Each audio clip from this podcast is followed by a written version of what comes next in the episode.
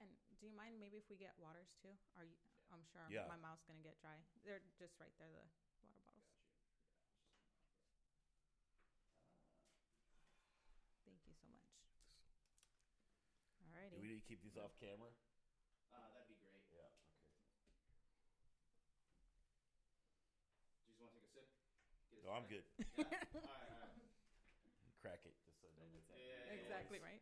Uh, we got the new things at our church, the flip, uh, the pop cap. Yeah. That's so funny. Small things matter, man. When you got one mic and a, and a water bottle, you can't be doing all that. all right, guys. Okay. Uh, is it Pastor Troy? yeah. Pastor Troy, thank you so much. We're really excited. I'm super excited. for Okay. the- just your insight and just learning more about you and your ministry. Um, Olivia, you're gonna do great. If at anything, you can always throw a lifeline at me, and I'll and I'll guide you right back. Okay. Thank you. Thank you. Yeah. Okay, we're smiling. We're looking at this camera here for the intro. And then once she says your name, Pastor Troy, you're going to be looking over this way. Okay. Okay. Um, ready? Smiling, looking over here. We'll do a sync. And Jim, feel free to get some behind the scenes if you'd like. I'll get some as well. Smiling and at this camera and Hey everyone, and welcome to the All of Olivia podcast, where we are all about helping others, all about inspiring growth in all areas of your life, and all about creating generational wealth. I'm your host, Olivia, and this is the All of Olivia podcast, where we are all love. And today we have a special guest. He is a humanitarian. He impacts everyone all over the world, and he also is the president and a founder of Lionsgate Network. Please welcome Troy Marshall. Hey, happy to be here. Thank you so much. Yeah. Welcome for coming in. Yeah. Okay, Pause that hold on. Roll yeah, that- what that was that? Welcome for coming you're in. You're great. I recommend the water bottle. Does wonders. I know, I know, I know. It's a tried and true uh, trick trick of the trade. You're so funny. Um, cool. You have all the words. It was just a matter of just trying again. We'll just get maybe I know. two takes. Pastor Troy, how was that intro for you? Perfect. Cool. The Yeah. three things that the, she described. Anything she want to add? No. No, Okay, that's cool. perfect. Yeah. Smiling right at this camera, Olivia. Pastor Troy, you're not being seen yet until she says your name, and then we're looking here. Ready? Smiling and action. Hey everyone, and welcome to the All of Olivia podcast, where we are all about helping others, all about inspiring growth in all areas of your life, and all about creating generational wealth. See, You now, now you made me nervous. Now you, You made me it. overthink myself. See, It's I'm so sorry. You're- right. Maybe he should do it because he's the expert. Yeah, take your time. You're doing great. You're doing great. oh my goodness, hold on. If there's a if there's like a fib that's like you just not knowing what to say, you can just just stare blankly and then just pick it up right where you left off. Yeah. But if it's a word thing, then we can. Then we have to start over. Yeah, I get it. You could yeah. So I'm just gonna- hmm Start from the top. Mhm. All right. Just smiling and going ahead, Pastor Troy. Thank you so much. Alrighty. This is church right here, you know. okay. Looking right at this camera over here, smiling and action. Hey everyone, and welcome to the All of Olivia podcast, where we are all about helping others, all about inspiring growth in all areas of your life, and all about creating generational wealth. This is the All of Olivia podcast, where we are all love. I am your host, Olivia, and today we have a special guest. He is a humanitarian. He helps impact lives all over the world, and he is the president and founder of Lionsgate Network. Please welcome my guest, Troy Marshall. Hey. Thank you so much for coming Yeah. in, Troy. I'm glad to be here. I am so blessed for you to be able to share your testimony and help inspire growth in these people's lives. Awesome. Yeah. awesome. All right. Well, tell me a little bit about yourself. Uh, well, I've been in uh, full time ministry for about 32 years. And I've also been a humanitarian for probably about 26 of those years all over the world. And I've worked in and lived in Indonesia, South Africa, uh, Central America, and Guatemala, and also uh, currently in working heavily in the nation of Mongolia. And so we've uh, been raising up leaders, marketplace leaders, and uh, church leaders for about two decades now, and planted Bible schools, churches all over the world. And then our humanitarian work has really touched probably close to a million people worldwide. That is awesome. I know I was just about to say, I can just imagine the impact of how many lives you've had, not only just in the States, but as you just listed, all of these other places that you've Yeah. reached across the world. That is awesome. Yeah. So, so a lot of times, I mean, I'm looking at you, and this is just amazing impact that you're making. You found a purpose and all this good stuff, and a lot of people don't know your backstory. Yeah. So let's talk a little bit about where you came from and how you got to where you're at. Uh, okay, so um, you know I'm kind of unique for an African American male. Like I didn't grow up in a single family home. My dad was around the whole time, and that made a huge impact on me. Um, I was involved in uh, football, uh, sports. I actually uh, got saved or came to Christ in my sophomore year of college. I was at a small junior college and I had gotten a uh, full ride scholarship offered to me that I actually ended up turning down to go to seminary. Oh wow. Yeah, because I had an incredible encounter with God, and, and I just didn't come to church. I really had an encounter with God when I was 19, um, and I had a great football career ahead of me, and I just felt like God was calling me in another direction. Mm-hmm. And so on the letter of intent day, I didn't show up because I just couldn't. I just felt that my life was going in a different direction, and so I ended up foregoing that scholarship and then going to seminary in Southern California um, which was heavily involved in world missions. Mm-hmm. And so I, you know, after I graduated, I immediately went onto the mission field or, or actually worked for that college for a while. Uh, came back, we went to the mission field, came back, and then I became the dean of students of that school for uh, quite a few years, for about seven or eight years, and then started my own work um, around 2000. And then I've been doing this ever since.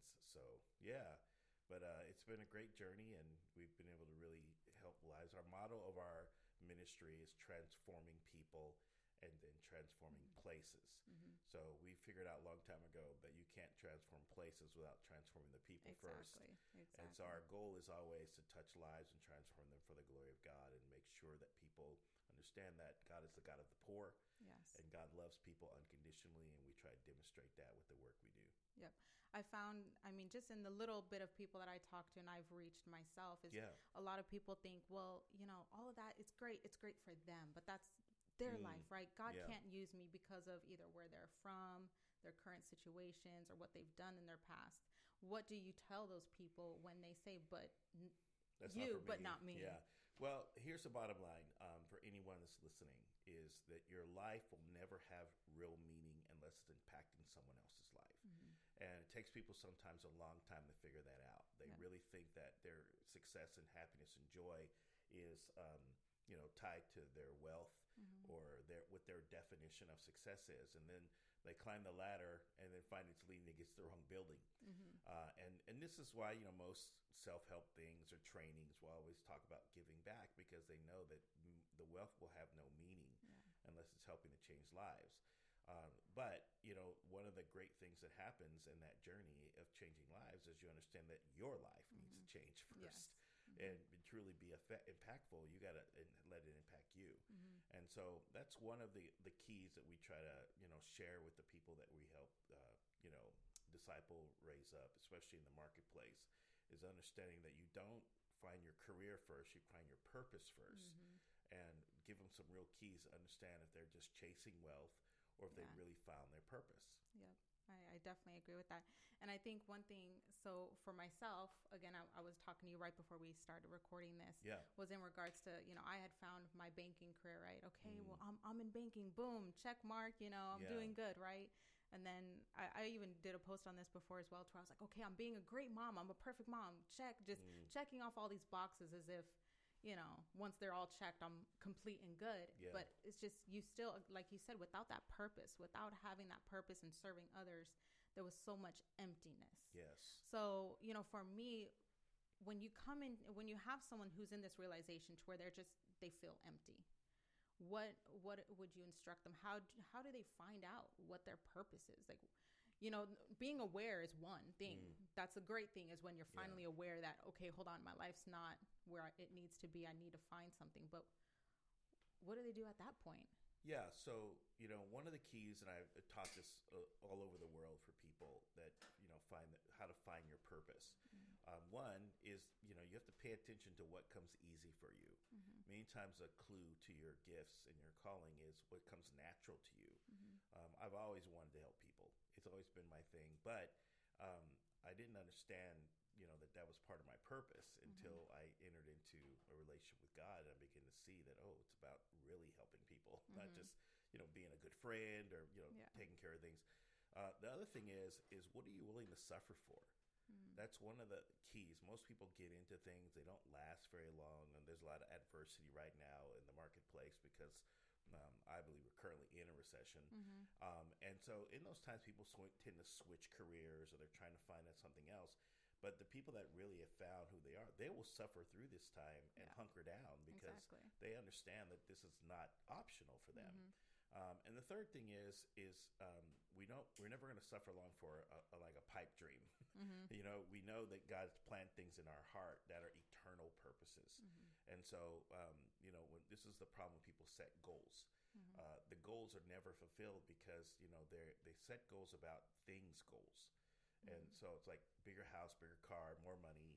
Um, but they find out when they get those things, they're completely unfulfilled Yeah. Because you got to set what's called becoming goals. And so the, your purpose is about what you're called to become. Mm-hmm. Uh, and if you can't define that, then what happens is you end up becoming something you didn't intend to become. So I set becoming goals that are going to challenge me. I had a friend one time challenge me about becoming a millionaire, and I was like, you know, I don't care about being a millionaire. You know, I, I you know, I'm just trying to, you know, help people and save lives and do things. You know, but he said it because he goes, it's not about the money, Troy. Mm-hmm. He said it's about what you would have to become in order to get there. Mm. Yeah. The books you would need to read, Mhm. the information you would need to acquire, the discipline you would need to have. And so when we set that goal, I was like, wow, I had to change. I had to Yeah. become a better person. I had to become more mindful. Once I did acquire more finances, I had to be like, I've got to be a better steward. Steward of it. Mhm. Yeah. So, uh, you know, when we set goals about becoming, they they really help us discover our purpose. Mm-hmm. Yeah, I think so. In our industry, we do a lot of, um, oh gosh, what what are those things called? These ones are here. Vision boards. The vision boards. Yeah. Oh my gosh, my mind went Yeah. blank. Sorry. And we're like, okay, let's do vision boards. I'm right. And mind you, a lot of times people say, okay, I want a new, like you were saying, a new car and Yeah. a new house, and they so many things of their envisioning that they want to receive in Mm. their life. Um, and last year and this year, very similar. And I'm actually, I'm, I'm feeling like, yay, I'm doing the right thing. Yeah. Because then I started thinking, okay, but what is it that I, like you're saying, I need to become? What is Mm. it that I need to cultivate and grow in in my own life? It's not just growing in wealth. What do I need to grow in myself? And so one thing that I'm just I say and I affirm every single day is I am full of integrity. And that's just something for me personally that I want to grow and cultivate. I'm just Mm. full of integrity no matter what situation, no matter Yeah. where what I'm faced with. I'm full of integrity and I'm full of you know, and I say that every single day and that's something again, we have to look inward. We have to look how are we becoming the best versions of ourselves that God created us to be, not just outward things. Yeah, so calling, uh, you know, the call. I mean, people talk about this is my calling or this Mhm. is my, you know, and I always emphasize this with people. Like, you got to know the difference between your calling and your destiny. Mhm. There's two different things. Um, you could fulfill your calling and miss your destiny. Mm, okay, tell, get get a little bit more detail because my mind's about to be blown right now. Yeah. Okay, so you know, most people's, you know, they see their calling as what they're supposed to do. Mhm. Like I'm, I'm called, you know, to preach and share the Mhm. gospel. I mean, people may be called to, uh, like you are, to help people build wealth and, and Mhm. acquire assets and in real estate. Uh, and you can do that really well, but then your destiny is what you're supposed to become. Mm. And so people fulfill callings all the time and miss their destiny because in the process of their calling, they become a horrible person. Mm. But they did it, they accomplished it, and that's what happens many times when they don't look at their destiny about understanding there's, a, there's another level Mhm. of what you're becoming in this process. Yep. So um, I found that out early on. I've seen this before, especially in ministry.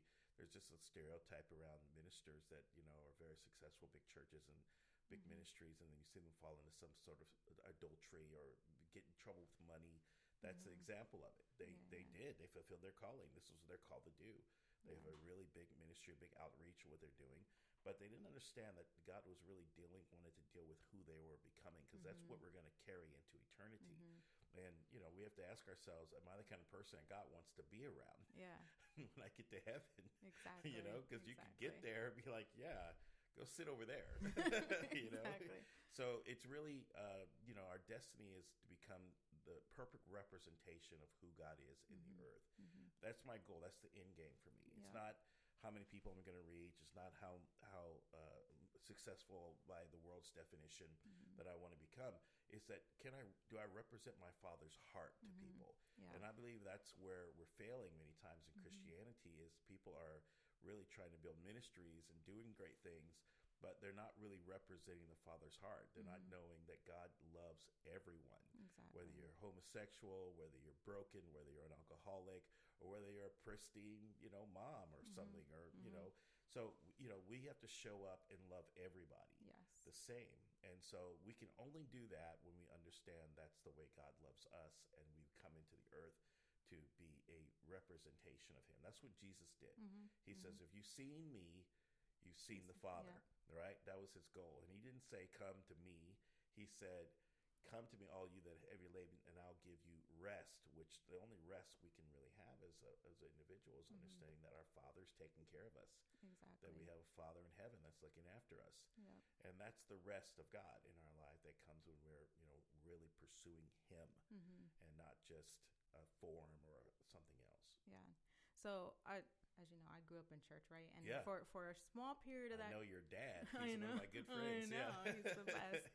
but for for a period of time in my teenage and adult life, I totally strayed, and I was like, oh my gosh, I felt it is just religion. It's just being Mm. Forced on me, this and that, and. I, I've changed my direction a little bit, and I, I, I take all those words back. It is Yeah. really, it's, I wasn't right.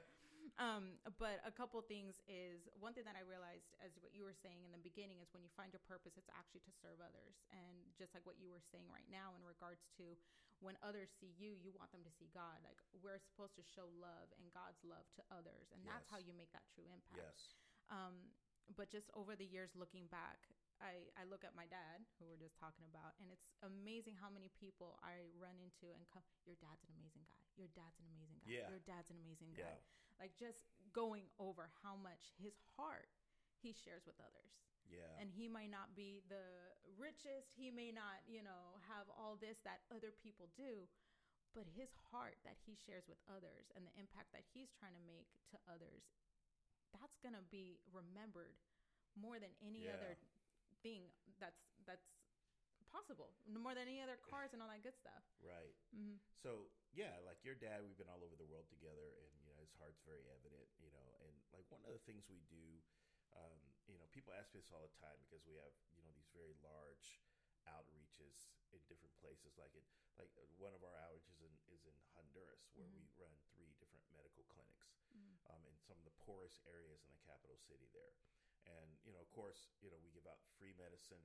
We bring in doctors from all over the world to come and volunteer in there. And so that clinic's running almost every week um, and it's all free. And so people ask me well how can you do that? Why don't you charge them something? And then people just coming in getting free medicine and you know Yeah. and and i'm like well people are sick. You Yeah. know? And he's like well and i get a lot of flack for this because people are like well how do you you know how do you preach to them? How do you and i said well we don't not in the clinic because they're sick and people don't hear so good when they're you know in Yeah, pain exactly. so but they what we do do is demonstrate Mm-hmm. The the unconditional love of god in that. And then we've seen whole neighborhoods transformed. Mm-hmm. um, we're in 18th street gang neighborhoods that are controlled by them. And one of the reasons why we started the clinics is because we were ministering to them in the prisons there. Mm-hmm. and they would say can you check on my mom? Can you check on my kids? They're sick. Can you get them some medicine?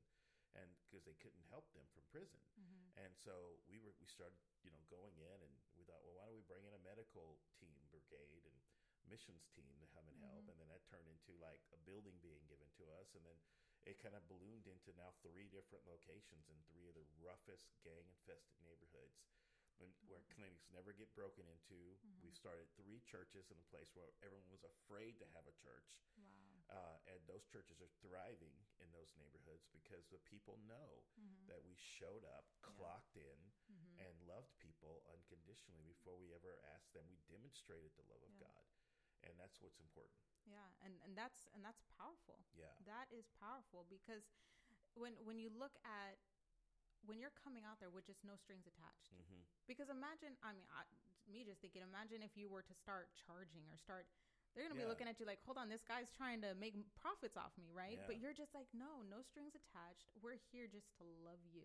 Yeah, and so you know, people don't have to get saved Yeah. or come to Christ to get our help. We Mhm. hope they do, Yeah. and we will share that with them, but it's not a requirement. And Mhm. so, you know, we don't leverage our Mm-hmm. help in order to get people to come to Christ. it's a secondary consequence of Mhm. us demonstrating the love of God. Mhm. And the scripture says this that it's the perfect love of God that leads men to repentance. Mhm. And so when we demonstrate that love, you know, people see that and they go, "Oh, you know, God really loves me." Now, you know, we've done things and uh, you know that have been so impactful Mhm. um, because we've done them with the right heart. And one of the things that I've, you know, we have a, a outreach. I'll, I'll tell the story really quick. We have outreach in Mongolia, and Mhm. many people listening probably don't know this because it's not really well advertised. But Mhm. Mongolia has the worst air of any nation in the world during the winter months. Mm. It is worse than Beijing and Delhi combined. And so on the pollution index, you know, here we're in San Diego, it's beautiful. It'd probably be like a 0.25 parts per million, you know, which Mhm. is really good, pretty good air. Um, in Mongolia, on any given winter, and I've been there this last year, winter time, the pollution index can reach up to 99, 999. Anything over 150 is not good. Anything over 200 is deemed hazardous. 250 is poisonous. So you're imagining a group of people in the capital city and other cities living in, in not beyond toxic air. Um, it's because they burn raw coal and they burn Mm. tires. Mhm. And so we uh, came into this. We've been working there for years. I didn't know about the problem until someone, you know, of my team there got sick and told me it's the air, Pastor Troy. You know, because I'm African American, I don't go to 40 below. so we only worked in the Yeah. summertime, you know. yeah. And so, um, you know, I never saw it because it's the Wow. summertime. It looks perfect. Mhm. But when the winter comes and it's ne- it below negative 20, they can't keep their tents warm. And about 2 million people live in tents in the city, uh, in the Wow. gers, yurts. And so, um, you know, we commissioned a mask for kids there because they were suffering the most. The average kid Mhm. in Mongolia under 12 had about a 40% lung capacity. Wow. Um, they had the highest rate of miscarriage um, because the particles are so small that they get into the mother's Mm. gestating children um, and into their milk, into their bloodstream. And so it is one of the worst humanitarian crises in the world that no one knows about. And that and that's very true because I never heard one- of that no ever has, yeah. until my dad and you Yeah. had gone out. And your dad's been there with me, yeah. And Mhm. so, you know, we commissioned a mask from a great company here in America. They didn't make, no one makes a an N99 hazardous waste mask for kids. What's Mhm. the point? exactly. And so, a great company we worked with commissioned, we asked them, could they make one? And Mhm. they did. And so, we have given out uh, to date, uh, we just did an outreach there uh, last month, um, which was, I think was our fifth. And we worked with the president of Mongolia for the first time. It's a very anti-Christian nation, and so, but we worked with them, and, and we went to all the first responders Mhm. and distributed ten thousand of those to them. And to date, I think we're right around eighty thousand in schools, in hospitals, in every nursing mom or every Mhm. mom that's about to give birth gets Mhm. one. Um, but the incredible story is this: I, I make I, because I'm African American in a country like that. I walk around sometimes and people will stop me because they know I'm the mask guy because I'm on the news. And they- and one lady stopped me. She goes, "I just want you to know uh, I've had four miscarriages until I got your mask at the Oh, hospital." wow. And she goes, and I f- had my first child, and he's about four months old, and she just cried and thanked me. And I thought, and I t- and she says, "Why do you do it? They're expensive." Mhm. And I said, "Because we want to be bringers of hope. We Mhm. want you to know that God has not forgotten you." Mm. And so we're always mindful of the fact that we are letting people know that there is a God in heaven, and He hasn't forgotten them. People Mhm. feel forgotten, Yes. and they've lost hope. There's nothing worse than a person that has lost hope. Mhm. And so to be a bringer of hope is one of our greatest, greatest gifts that we be able to do in the name of God. Yeah. Exactly, exactly. And you know, for for me, just by hearing you say, even even though you're not necessarily preaching directly to them and Mhm. preaching them the word and saying this is God and Yeah. you know repent or you're going to hell, you know all this stuff. You're not preaching to them like that, but again through these acts, you're opening their heart. Because what I've noticed is you go to someone who's hard towards God and you preach to them, Yeah. they're just gonna be like, "Get out of They here," blow you off, blow yeah. you off, and they're gonna keep Yeah. on walking. Right. But you share something with them and you help them with no strings attached. Right. All of a sudden, they're like, okay, they're going to remove their guard a little bit more. Yeah. And it's an opportunity, then, as you were saying, to show the love of God, and God will do the rest. Yeah. And we've been able to Mhm. really um, further the cause of Christ, Mhm. but in a very organic way Yeah. in those kind of places where it's very difficult. For, it's very Mhm. hard persecuted uh, churches there. And so, you know, we've seen whole neighborhoods and city officials and government officials that were really against anything to do with Christianity, up for us because we showed up and did that first, yeah. and without an agenda. You mm-hmm. know, we're doing. Uh, we have an agenda. We're not. We're not doing love. We're doing business, mm-hmm. right? Yeah. And so we never do business. We do love. Yeah. And the consequence of that has always been that you know lives are changed and people mm-hmm. are impacted by the love of our God, of our Father. Yeah. yeah. Well, I, it's absolutely amazing to hear everything that you've been doing. So mm-hmm. when you're bringing it down, again, just like for my viewers, everyone that's going to be listening here, I'm sure yeah. they've never heard of any of this going on in Mongolia, and they're probably like, I'm probably never going to go to Mongolia. Yeah. But what? How can I be used, or how does this look to sharing God's love, either on their own or even through your ministry? Tell tell me how. Yeah, so I mean, if people want to get involved, it's simple. Just go to troymarshall, two L's, dot org, mm-hmm. troymarshall.org. Um, and you can see all our outreaches there, what we do. Um, and, and, you know, if you want to donate to do that. And hopefully we can get this to the next episode. I can tell you what we do. So, you know, we want to move with integrity. Mm-hmm. And also we want to make sure that every single dollar is going to change lives. And so mm-hmm. we have an approach that we always let people know, especially people in business, mm-hmm. because you know we want they want to know what is their ROI. Yeah, you yes, know, yeah, exactly. what's their return on investment yeah. for doing this, and so we always want to make sure we're furnishing on them with with the information to know here's your impact, mm-hmm. and how we do it is just as important as what we do. Yeah, and so yeah, we'll get into that hopefully yeah. in the next episode we awesome. share. Yeah. Awesome, awesome. So again, just bringing it back here again, trying to. Mm-hmm.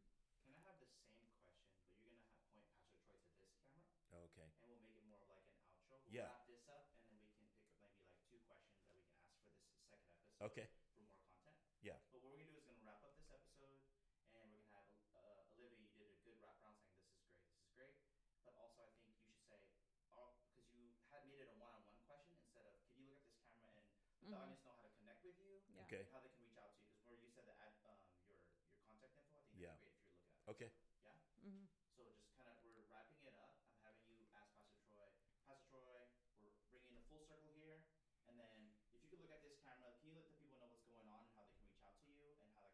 Okay. And then we'll we'll end it there.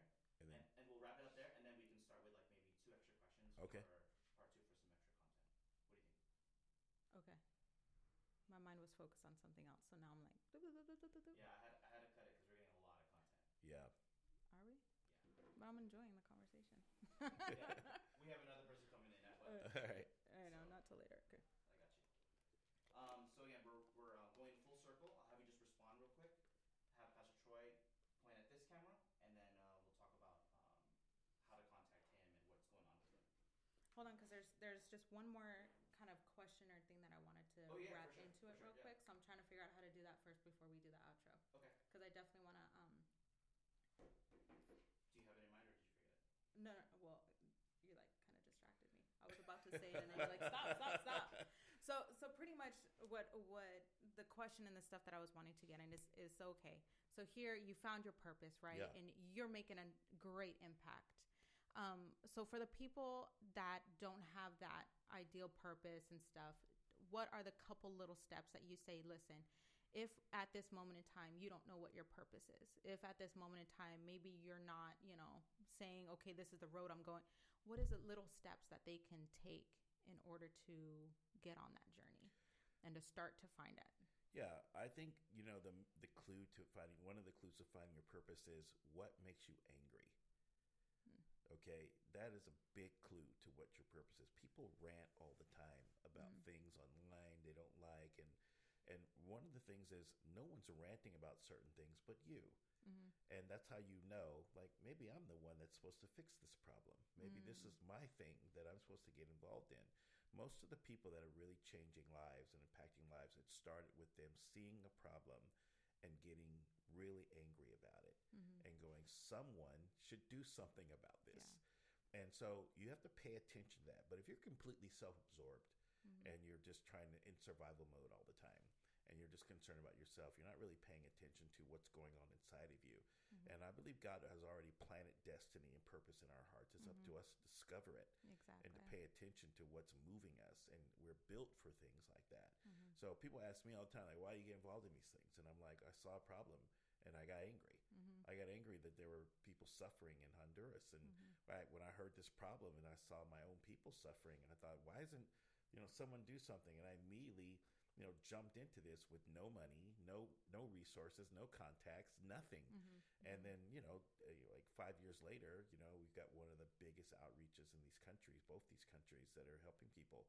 And so it all starts with that. I Yeah. never started one project with everything in order. I started with, with like someone needs to do something. You know, that's how I Yeah, yeah. started everything. And my board is always like, well, you know, how come it's us? I'm like, I don't know. I'm just mad. Yeah, You know, we got to yeah. do something. There's something's got to happen. Exactly. So yeah, that's kind of you know what I would encourage people to do is to really pay attention to what moves them, Mm-hmm. not just your passion, because people are passionate about what's dear to them, but that's Mm-hmm. not always the purpose of God. You're passionate about your kids, your family. You're passionate about getting ahead. But when you're passionate about something that's not so connected to you that you see, you really have to pay attention to that and then start to think, how can I make a difference? Um, empty pockets never stopped anyone, only empty hearts. Mm. That's that's a good saying. Yeah. Um, so one one thing, just going off of you know what made you angry, or kind of going back that not necessarily what made you angry, but kind of just going into what you also said at the beginning of what what's easy for you, right? Yeah, All that good stuff. So easy, it's so funny. yeah. So obviously, in the last year and a half, I've kind of been on my own journey trying to find my purpose and all that good stuff. But when, looking back, I was like, okay. I've always loved educating people. You Mm. know, even from when I started in the bank at like 21. It's like educating people is like amazing. Then I was like, okay, and I always loved being in front of camera and talking to people. So there's that. So then are. I'm like, okay, so how can you put this all together and Yeah. actually make it work? So it's it's amazing how there's the answers are already inside of you. Just like you said, the purpose and your your destiny is already inside of you. It's up to us to uncover it. So just looking back at what's already natural and easy for you and also what makes you angry and just saying, okay, how can I use this just where I'm at right now? Right. And then start there. Just take that one step, just the one baby step. You don't need to go to Mongolia tomorrow necessarily, Right. but just taking that baby step and then all of a sudden it'll grow and expand. Because I'm sure when you first started your ministry, you didn't go zero to 100, but it was just that small baby steps that you took. Yeah, and you know, we started off in places like Honduras. We, you know, we started off with a, a you know, providing food for kids on the street, Mm-hmm. and I was doing a hundred meals, and I that took everything I had, Yeah. and then that expanded into twelve hundred, and then Mm-hmm. uh, eventually we were doing six thousand in downtown uh, Tegucigalpa, Mm-hmm. and then we had a rehab there that went from just four people to four hundred Yeah. and it just kind of ballooned, you know, those kind of things, those outreaches there.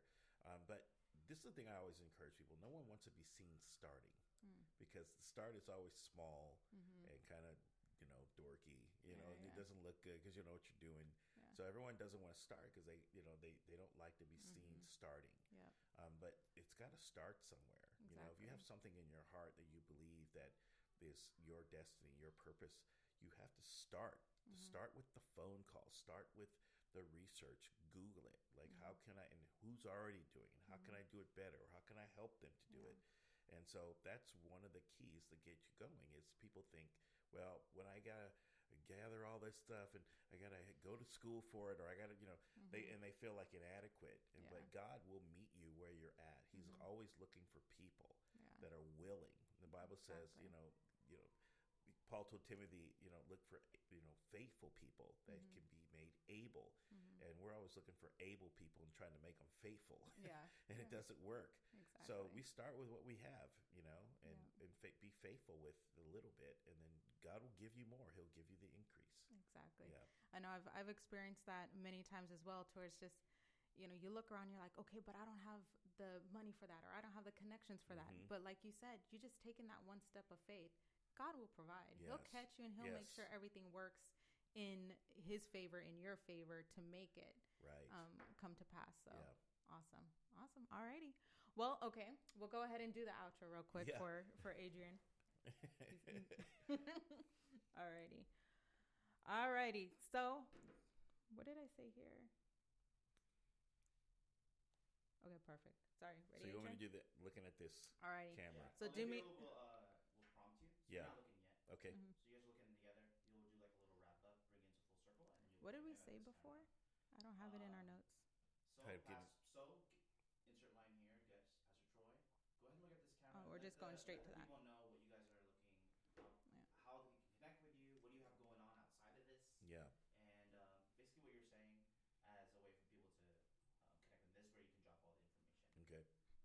Awesome. Alrighty, Pastor Troy, thank you so much for joining us on this episode of oh, our my podcast. honor. My pleasure. Do me a favor, take a quick look into that camera. Tell our guests how they can connect with you and your ministries. And if they want to donate, give them access to everything that you have going on. Okay. Uh, so if you want to get a hold of us, you want to get involved in anything we're doing around the world, just go to www.troymarshall2ls.org. Uh, and you'll see all of our outreaches there, everything and information you need. And if you need anything additional, just give me a ring at troy at troymarshall.org. Drop me an email. I'd be happy to answer any questions for you or anything else about uh, what we're doing and how you can get involved. Awesome. Thank you so much. Alrighty, guys, that is a wrap for the All of Olivia podcast. We look forward to seeing you next time. Bye. He didn't say if they want to donate. I did. Oh, Oh, I thought he said ask questions. Yeah, I said that after. Yeah. Okay. Did I ruin that? No. Uh, let's get that outro one more time. Okay. one? Just what we just did. goodbye, yeah, Oh, that Alright. one? Okay. yeah. Alrighty, guys, that is a wrap for the All of Olivia podcast. We hope to see you next time. Bye. Perfect. All Let right. me get two claps in. Good job. I got it here ready. Um, perfect. Some great stuff. It really touches home. I think there's a lot of content there. okay. I think um, some of it you were kind of driving Pastor Troy, meaning I think it'd be great if we can kind of hone in on some specific questions you want to ask Yeah. in this second episode. Okay. And I think that would be more like asking two, three questions that we can prompt and maybe maybe make some content for you out of. Okay. So Sure. it would be um, minus the intro, just going straight into the interview. Yeah. And I think you having Olivia ask the question instead of you saying three topics in one would be a Mm. lot more engaging. Okay. So like I think I mean I was writing a lot of notes while you were speaking as well. Yeah. And I was thinking like, man, that's such a great testimonial that someone came up to you Yeah. and said, "Wow, like why are you doing this?" Now that you gave us this n- N99, you said, Yeah. and I, I, I experienced it for the first time uh, the birth of my child after four attempts, four Right. miscarriages. Another thing is uh, the quality you can educate. Olivia can ask like, what is going on? I'm like, why? Why does your uh, why are you so Yeah. focused? In whatever questions you think. Okay. Okay, perfect. So, do you have anything specific that you would like people Well, we to like know to let share? people know, especially you know people that that want to donate. Like, what is our like what is our philosophy for how we distribute? How do we get things? Mhm. So we like to explain it, especially the business people, because many times people want to do good, but they do it in a way that's hurtful in Mhm. the long run. Yeah. And so, you know, one of the things that happens is is the acquisition, the distribution, and the impact. Those are three things we consider whenever we do any kind of humanitarian outreach. Now, we don't do we don't do a lot of disaster relief. We do a lot of disaster recovery, Mm. which is much more needed. Disaster relief is done by really well by the Red Cross and other organizations. Mhm. They come in, they get people out of harm's way. But what is horrible worldwide is disaster recovery, which is after all those people leave and there's It's no now what? yeah how do people recover Exactly. they don't do that very well Mhm. because that's not their thing and there's Yeah. not a lot of resources around the recovery everything's around relief and so we focus on the recovery part where we come in we're helping people rebuild homes we're helping them you know get back on their feet opening long-term medical facilities for them or providing medicines for them um, because that's the, the horrible truth about disaster relief it's it's lasts about 30 days max Now, now you guys went straight out to the Ukraine. yeah i'm going back there next month too yeah So tell me a little bit about what you're doing in the Ukraine and other areas. So it's through Lionsgate Network, Yeah, or Troy Okay. Marshall Ministries. Troy that's it, Marshall yeah. So um, Ukraine was unique because we. Let I was. pause Like, you before you get started. I'm Yeah. sorry.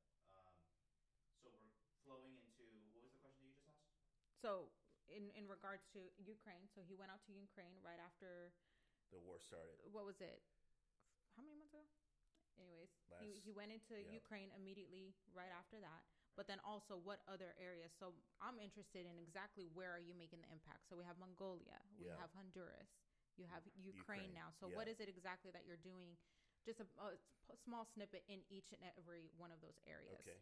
I think there's a lot to pull from Pastor Troy and your passions. Yeah. And I think there's an opportunity here to strategize what are the specific things Yeah, I would like that that question. We talked about Yeah. the three things because I think Mhm. that's very important to So we maybe to the audience. Yeah. because most people are donating, they're emotional, but most people that are you know business people, they're looking at this very practically, Mhm. and so we want to address that. You Mhm. know, like this is what we do, so we don't Yeah. mess up.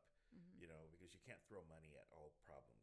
You know, some problems don't even require money; they require strategy. Exactly. And so- acknowledge the practical. Yeah, behind the practical of behind this. Mhm. If you're going to donate, this is what we look at, so you understand how we operate Mhm. in our stewardship worldwide. And we look at because we want long term impact. That's the goal, you know, not short term gratification That's for a great people. question. Yeah. Um, another topic that you wanted to hit? Um, we can talk about the Ukraine because that's kind of in the news right now, and we talk about the difference between disaster relief and disaster recovery, Cool. which is what we focus on. Yeah, in our humanitarian work, I recovery. think those are two big topics that we can get into. Yeah. And then Olivia, do you wanted to? That's pretty much the same thing. The 2nd Mhm. question, right? Mhm. Yeah. I just want to make sure we're on the same page and we can hit those. And this is a lot more uh, uh, open open form than it was earlier, where it was kind of like we're on the clock. Now Yeah. It's like let's hone in on this so we can get the content that Okay. you're asking for. Yeah. So you can literally start from there, see if the question's right, and then just engage. So I'm thinking Olivia has a Troy, then Olivia you give some response Yeah. about what he said. And how many minutes should we, should we take? Because I want to make sure I taper I it think, down. yeah, yeah, yeah. I think um, what we did in the first episode, I can already imagine myself cutting it down. So I would just be unfiltered. I think up to 15 minutes Okay. for um, both questions. But if it goes longer, then I'll just edit it accordingly. Okay, so give me a five and a two. Got it. All right, I didn't do so great with the last one. No, it's fine. Five and a two, so I can yeah. Okay, so first question. Are we gonna s- are we gonna do an out an intro for this or just No, no, straight intro, into just it? No, he's still just Okay. Yeah. Awesome. Alrighty, so the first question we're going to be using is just in regards to when you choose what. Oh my gosh, my dad distracted me. Sorry. when when you choose what you're going to be get involved in, what charities and all that Yeah. good stuff. What what business mindset? What are you thinking about when you're selecting? An- Um, okay, an area to get yeah. mhm. So Let's try that again. I want to get a uh, better question. Okay. Yeah, I'm trying. I'm trying to think of how. Yeah, let's work together. I, I like you. So how do you decide where you're gonna? how, how do you decide where you're going to? humanitarian help? provide- Ah, how's that? you know work? what? You're awesome. Yeah. How do you decide? Yeah. Don't you want to be specific? Because we're acknowledging the practical of it, right? Right. Uh, when it comes to a business getting involved with you, how do you explain the behind the scenes or the practical side of, of getting involved? Okay. That sounds good. I Yeah. like the word using the word practical. Yeah. Um, and because everything else has been very spiritual and passion, and because we want to be straightforward, we, let's talk logic to logic. Yeah. Okay. So, okay, so just revising the question really quick. So, when it comes to a business or an individual wanting to partner with you, how do you, I like that. Yeah. yeah, Yeah. how, how do you break down and share the practical strategies on what charities you have selected? Or well, no, like Yeah. Or, like what you know how do you how do you decide where you work or Mhm. you know how do you get involved like what decide like how do you how do you decide where you do your humani- humanitarian work okay. and, and yeah okay So if yeah, yeah, I think that's great. I love your intro there, Olivia. As a business, As a who's- Yeah. business. who who as a business who connects and finds something with you. What's the right word to say that? No, as, So a, as a business business- and individual that want to partner with yeah, you. Yeah. yeah, for a business, yeah, perfect. Mhm. For a business or individual that wants to partner with you, and then what was your second part? i would say like uh, like How do you share with them? yeah or how do you how do you how do they determine you know your process Yes. your process of how you you know what will you do with their donation what you do with their thing. Ah, I like that. What Yeah. you do with their donation. Uh huh. Okay.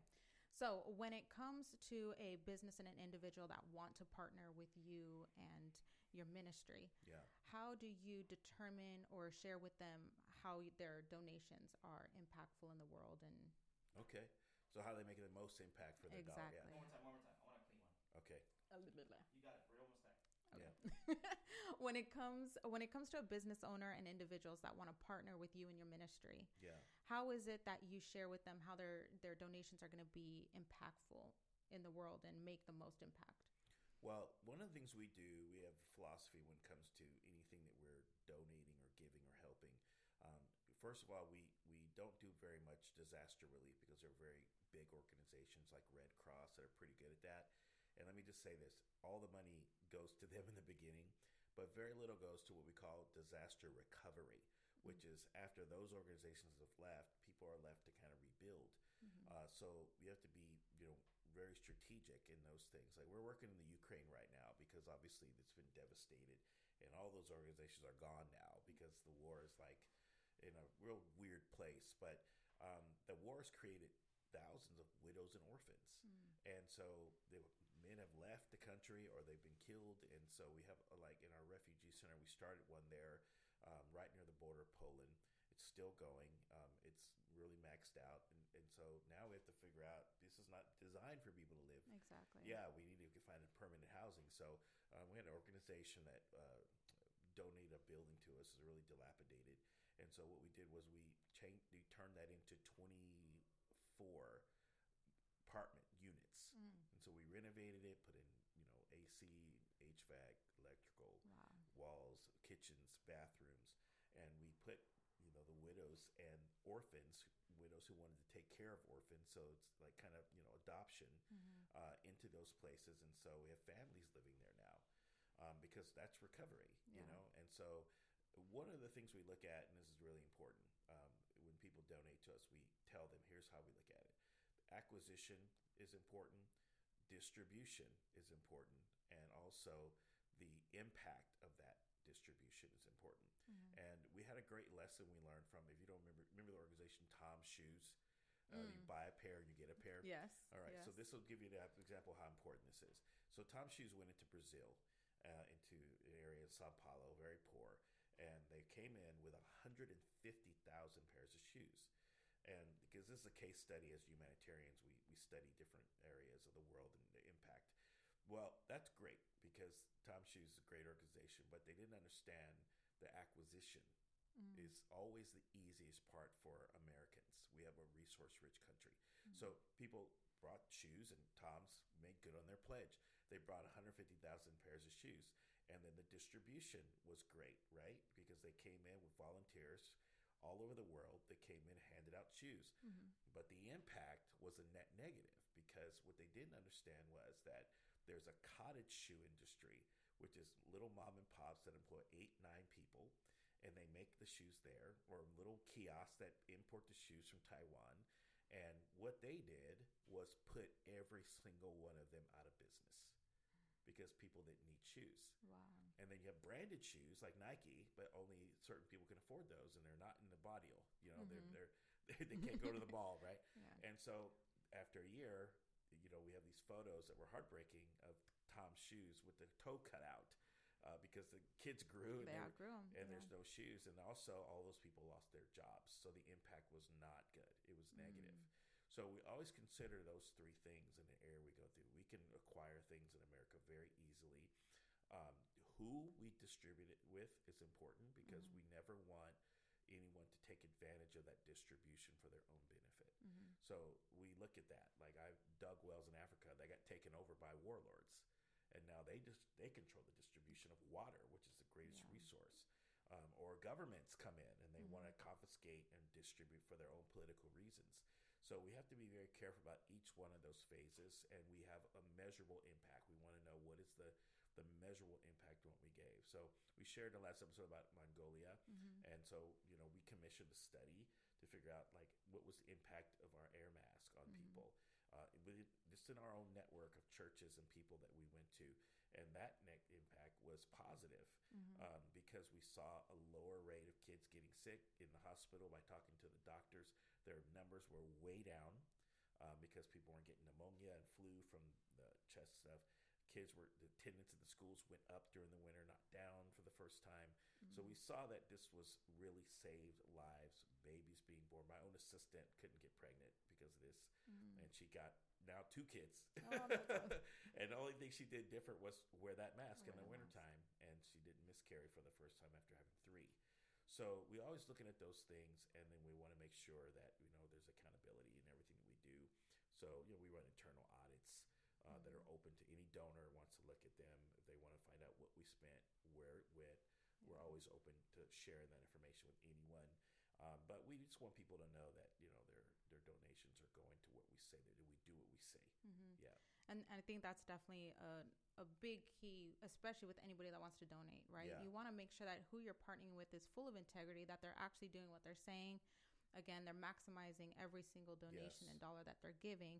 That it's not a, you know, oh, well, 10 cents of your dollar goes Yeah. to, you know, the Yeah. charity, and yet we're pocketing the rest and all that good stuff. But you're truly doing your homework and the Yeah. research and everything to make sure everybody's lives are impacted to the maximum. Yeah, and real quick, you know, if Mm-hmm. someone says 100% of your donation goes, that's not true. Yeah.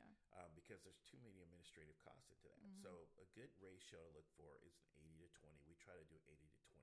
Mhm. So 20% will go towards acquisition, distribution.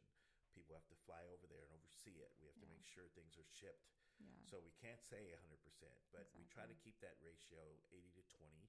Um, if we have to go over it, we have a better, better have a really good reason for that, Mhm. um, because we do want 80 cents on your dollar to actually go to the thing you're donating to. But there's Mhm. just no way around yeah. that cost. It's just there. It's fixed. For sure, Yeah. for sure. And then, do you are do you provide a way like through your websites or through newsletters to show the updates on what you're doing with your program throughout the Yes. year? Yeah. So if you donate, you know, you go onto our you know email list, and we send what we call steward reports, and let people see here's what you gave, and here's what it did. Mm-hmm. Here's the long term impact. We so we'll revisit it. You know, if it's an ongoing thing like the clinics in Honduras. You know, we give testimonies. You know, we have so many of lives that were saved because you know a little thing turns into a big thing in those countries. You know, an infection that we could just take an antibiotic for here will Yeah. turn into life threatening. So there's a lot of great testimonies that we share of the ongoing effect of that donation that they made, Mhm. so they can really see this is not just a one-off thing. Yeah. And that and that's like a quick turnaround though for you because again, revisiting the Ukraine Yeah. when that war started. I mean, you guys were out there and Yeah. active quickly. The second week, yeah, we were on the ground. Yeah. Yeah. And yeah, that was a that was a very um, obviously difficult situation to deal with because I've never Mhm. worked in a war zone before. hmm Um, but we had uh, some really great people on the ground that were already there that Mm. were amazing. And so most of the heavy lifting comes from my people. You know, Yeah. I'm just a guy coming in to help, you know, organize and, yeah, and yeah. fun things. But um, yeah, we started a refugee center there, um, which first people were coming through, but then they stopped because Mhm. they. Pause you guys real quick. Yeah. Um, I think we we covered the first question really really well. Okay. hmm I want to engage the second question a little bit more specifically than Ukraine. So Yeah. What do you think? So what's the second question for Ukraine? To get is that the second one? The Yeah, she was asking like how that hap- came about. Mhm. Yeah. Yeah. Can we get more specific in that question? Um, but I think we're doing great. So I'm just want to table that real quick. Let's get into the second question and get a specific. Um, that, yeah, just get a specific question to start off the Ukraine conversation. So like you're working in the Ukraine. Tell us about that, or even more specific than that. Yeah. So what do you want to? What are some things you're going to highlight when we talk about Ukraine? Um, just the the the idea. or reverse engineering. Yeah, like just the idea that um, right now it's not in the news as much because it's they're fought to a stalemate. So a lot of the there's not a lot of help going in there anymore, but the people still need a lot of help because it's, you know it'll take them a decade to rebuild the Ukraine, and so there's a lot of suffering going on that is not being alleviated anymore by humanitarian aid. So we're trying to look at long term, you know, fixes for homelessness, elderly care, uh, care for widows and orphans. Um, those are the things that governments that are in flux like this they can't do.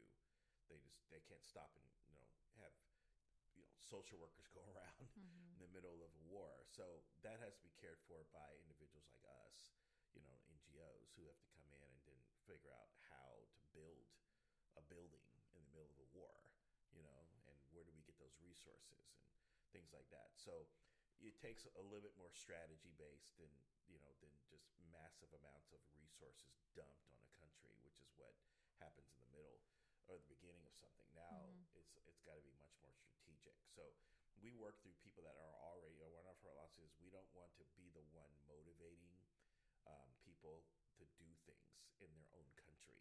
We want to find the people that are already doing it, and then we want to help them do it at another Exactly. level. And that way, they're never dependent upon us. we're not the suppliers of their passion, Yeah. right? And so we look for that, and of course we have great relationships there.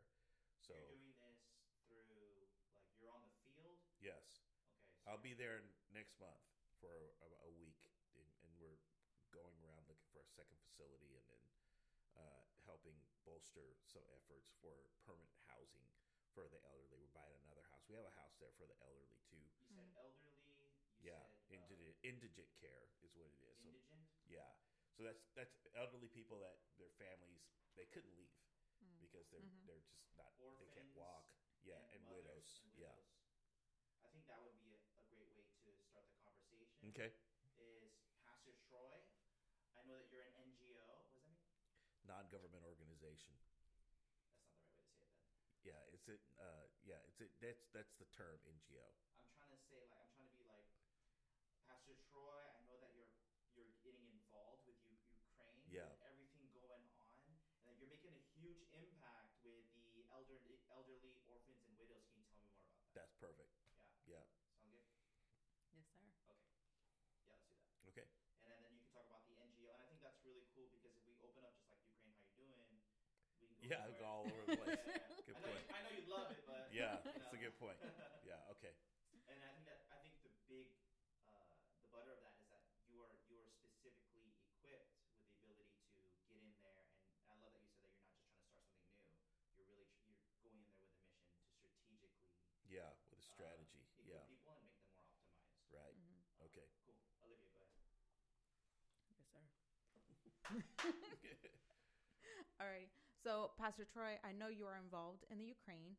We had talked previously. So, you're helping the elderly, you're helping the widows and some orphans. Yeah. Tell me a little bit how you're impacting their lives and what strategies you're using when you go out there.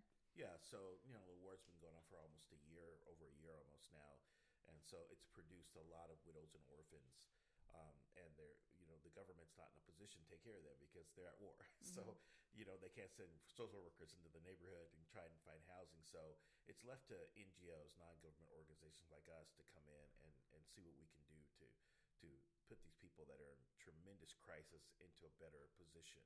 Mm-hmm. The the issue with that is is that you know if you're giving out money everybody's going to want some of it. Mm-hmm. So we don't do it like that. We don't come in with a checkbook and throw money at a problem. We look for people that are already doing it and then we help them take that to another level i don't want to be the mm-hmm. supplier of the passion Yeah. and I don't want my money to be the motivator for people. So I look for people already, and we have a great organization of network of churches in Mongolia. I'm sorry, in Ukraine already mm-hmm. that are doing some great things. Some pastors in our network didn't leave; they refused to leave. So they've been feeding the hungry, and now we're like, okay, we need to find, especially the elderly that are indigent mm-hmm. that couldn't leave because their families couldn't take them with them. We use we literally got a van and went around picking up elderly people and bringing them to a first home that we purchased in, in Ukraine on the outskirts of uh, a, a city there away from the fighting. Wow. Um, and, you know, we had to redo the bathrooms, we had to build a better kitchen. And I think we have about 27 in there. And now we're looking at another one because we're people are calling us all the time saying, my grandmother's stuck in her house. She can't, no one's taking care of her. And it's horrible what's going on. And the same thing with the orphans and the widows. That we know there's been a tremendous loss of life. We don't really hear about on the news anymore, but it's produced a lot of widows and also mothers and fathers that were killed in the fighting. Um, so we have a lot of orphans in our refugee center. So we're trying to provide long-term solutions for them. Um, and so that means you know we have to come in and figure a strategy. Like we can't go in and just throw money around. We have to come up with a long-term strategy, which means the acquisition of buildings and homes, and and, and that's hard to do times right now. But we're Yeah. we have some great success with it. So you know I'm going to be there in about a month. Uh, I just got the phone on the way here, as a matter of fact, with our guy, and so we we're planning a, a trip to uh, two different places: uh, Kherson, which was devastated, and Odessa, uh, which is the banking capital, the financial capital of Ukraine. But it's been devastated as well, and so we're looking at purchasing another elderly home there, and then I'm gonna pause another you one more widows and orphan home. if Yeah, Okay. Um, I love that you transition into the next thing, which was going to be my next question, by the way. Was Yeah. like, I heard you're going to be there. Tell me what you're excited to accomplish. Okay. Yeah. Good. Olivia, I'll have you hear you say that. To Yeah. me back in the conversation. all right. Okay. Yeah. You should have just let him keep on going. No. He's Yeah. so funny. He's good at that. I know. Yeah. I know. I'm trying to get you involved with it. Yeah. thing I know. well, I so. know. Okay, so I heard you're going to be going out to Ukraine within the next month. Tell me what you're excited about or what your plans are when you get out there. Yeah. So, um, well, we're going to be in harm's way. I'm not going to make a joke about it, but we're going to two areas. One, Kherson. We currently have a, a, a home in near the border Poland that we're an elderly home and a kid's home that we built called Hope House, Mhm. um, where we're housing about. I think I shared before about you know 24 families there. Um, but we need to go to an Odessa area because that's one of the areas that's been hit hard, and we're looking for another elderly home there and another children, widows, and orphans home that we can build. So you know, acquiring these things in the middle of a war is really difficult, but we're really uh, blessed with the people we have on the ground that are really good at this. And Ukrainians are some of the most resilient, most resourceful people on the planet. And so, hats off to them for, for really being, you know, amazing in this time helping their own people. We have pastors that refuse to leave and, you know, stayed in the basement of their churches helping people. And so, those are the people we're getting involved with. They're longtime friends of mine that I know their heart and their integrity and they're passionate about seeing their people helped. So, yeah, we've got to find a home, renovate it, uh, you know, move people into it, make sure we get the, the people that are in most need. And I was just about to ask you that. I mean, how? I'm sure there's plenty. there's hundreds and thousands of people that need help. I Yeah. mean, how do you select or? Well, it's normally people we've already been working with Mhm. that also, um, you know, they've been, you know, very, you know, strategic with us about Mhm. making sure they're serving too. Yeah. Like we have a lot of people that in the middle of their crisis, they're like, I'm gonna keep helping, Mhm. and so we're going to them 1st Mhm. Um, for our elderly people, it's just a matter of like, you know, really, you know, if it's someone we that are connected to their family Mhm. that we help. We can't help everyone, so we have to be very specific. But we're looking for the ones that are in the most need. Mhm. And everyone's got needs, but some are in really bad need. So most of the people in our home are indigent. They can't they feed themselves. Most of them can't um, walk, or they can't. They're not mobile. Mhm. Those are the ones we go for first because they need the most care. Yeah. And so that's probably ninety percent of the people in our elderly home are indigent. We call them. They can't. You know, they can't do anything. They're. You know, we had Mhm. a huge issue with adult diapers Oh we couldn't gosh. get any. And so thank God for our friends in Amsterdam and in Mhm. Holland. I mean, they brought truckloads Wow. of adult diapers in for us for our elderly homes because it was a real issue. But Mhm. yeah, we've seen a massive impact with that, and we're trying to expand that more. And I know uh, at the beginning of the conversation, you were saying how you like to partner with people that are already, in a sense, doing the work and, Yes. and they're. So, how else are you educating them and sharing with them to grow and take their skills to the next level to make a bigger impact? Yeah, so we have a lot of experience with this. So Mhm. um, we come in and we, you know, help them with strategy, but also resources. Mm-hmm. That's the main thing. It's not just money; it's Mhm. expertise, it's Yeah. management of these projects that they're, you know, they're doing it from their level of expertise. But Mhm. we come in, we're able to expand it because we know how to deal with governments, we know how to deal with buildings, we know how to deal with construction Yeah. because we've had so much experience around the world with it over the years that we can come in and let them see like here's a better way to approach it um, you know building wise too you know we don't just build a building and you know we we look at one day we might need to sell this building Yeah. because the need may not be there we can't build a building it's unsellable exactly. uh, so we have to make sure that we are looking at all, all the projects in a long-term way and that they're always got to be sustainable Mhm. over the long term. So like how can we make this a sustainable project? And I'm just like environmentally, but you know, for the people that are there. Mhm. Yeah. Yeah. So, I think we're good. okay. Do you want to have any last statements? No, I was just gonna wrap it up Okay, cool. and kind of just like Cool. You know he made an impact on Ukraine, and we already talked about their Cool, you got it. philosophy and strategy. But now let's you know wrapping it up. Yeah. Perfect. Let's start you looking at each other, and we'll start wrapping it up. Okay. Thank you. And action. Alrighty. Well, thank you so much for coming in. I think this is a lot of information and knowledge for people to be able to look into partnering with you.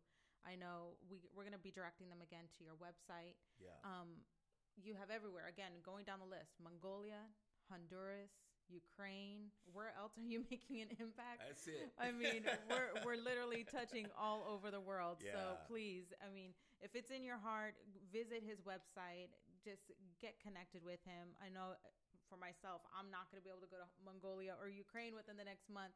Oh, but really? par- we want you to come with your dad to. Mongolia with us. Come on.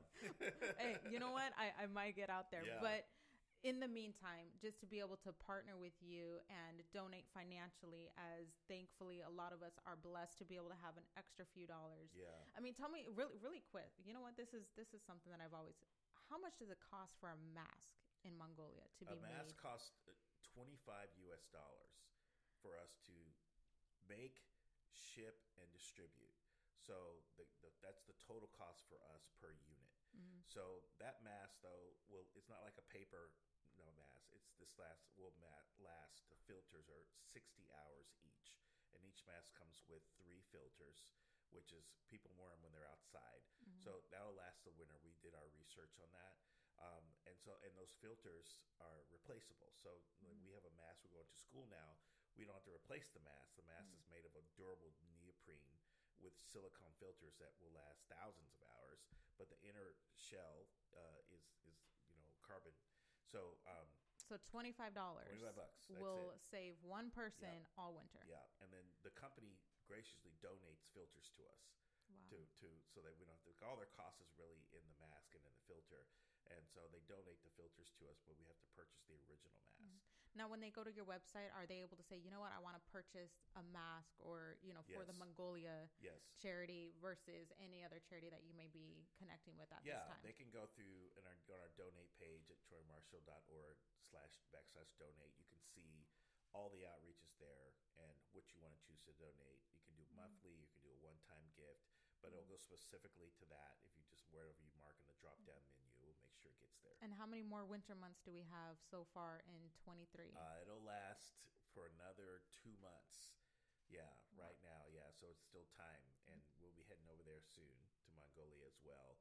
Um, but the mask thing takes a while because we have to make those. mm-hmm. Yeah, and Yeah. then ship them, and that's a whole nother deal. So Yeah, yeah, it's, yeah. yeah, anything they can do for that. But. Ukraine is really immediate. That's the next thirty days. Okay, so you're going to be going within the next 30 days to Ukraine. Yes. So if you guys can help donate to their efforts, please go to their website, go on there, and just donate any little bit that you can. I'm sure it's it's what a trip to Starbucks. Just sacrifice one Yeah. Starbucks trip. Just sacrifice one It is. McDonald's trip. I mean, it's crazy how much the cost of living is going up here, but to just sacrifice for that one time and know how much you're going to be impacting someone's life and saving lives.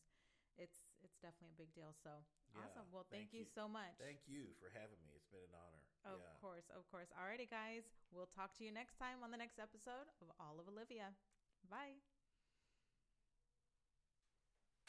Perfect. That's a wrap. All right. Great job, everyone. I'm gonna have you stay there though. We're gonna do some uh, Okay. B-roll stuff. All right. We're gonna do a teaser and then we're Oh. gonna do some uh, B-roll stuff. So we're gonna have you scoot over this way. We're gonna share the same mic. All right. You're in the same spot, Olivia. Oh, Or whoever can scoot over to one mic. Like You can Okay. just this get one yeah, right here.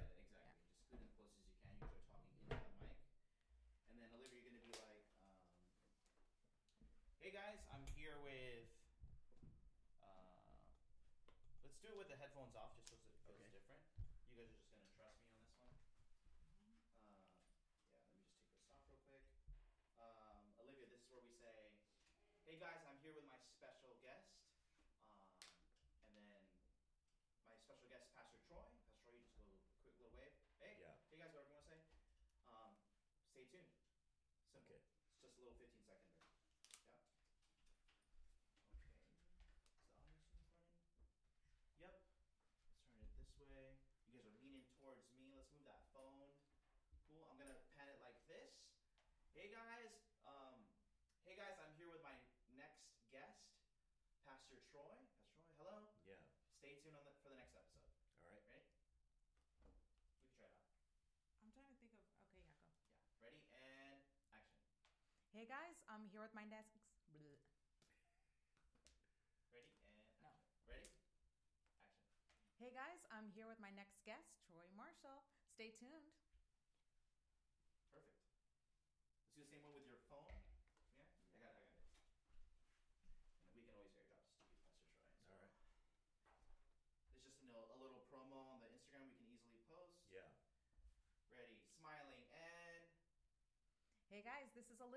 special guest, Troy Marshall. Stay tuned.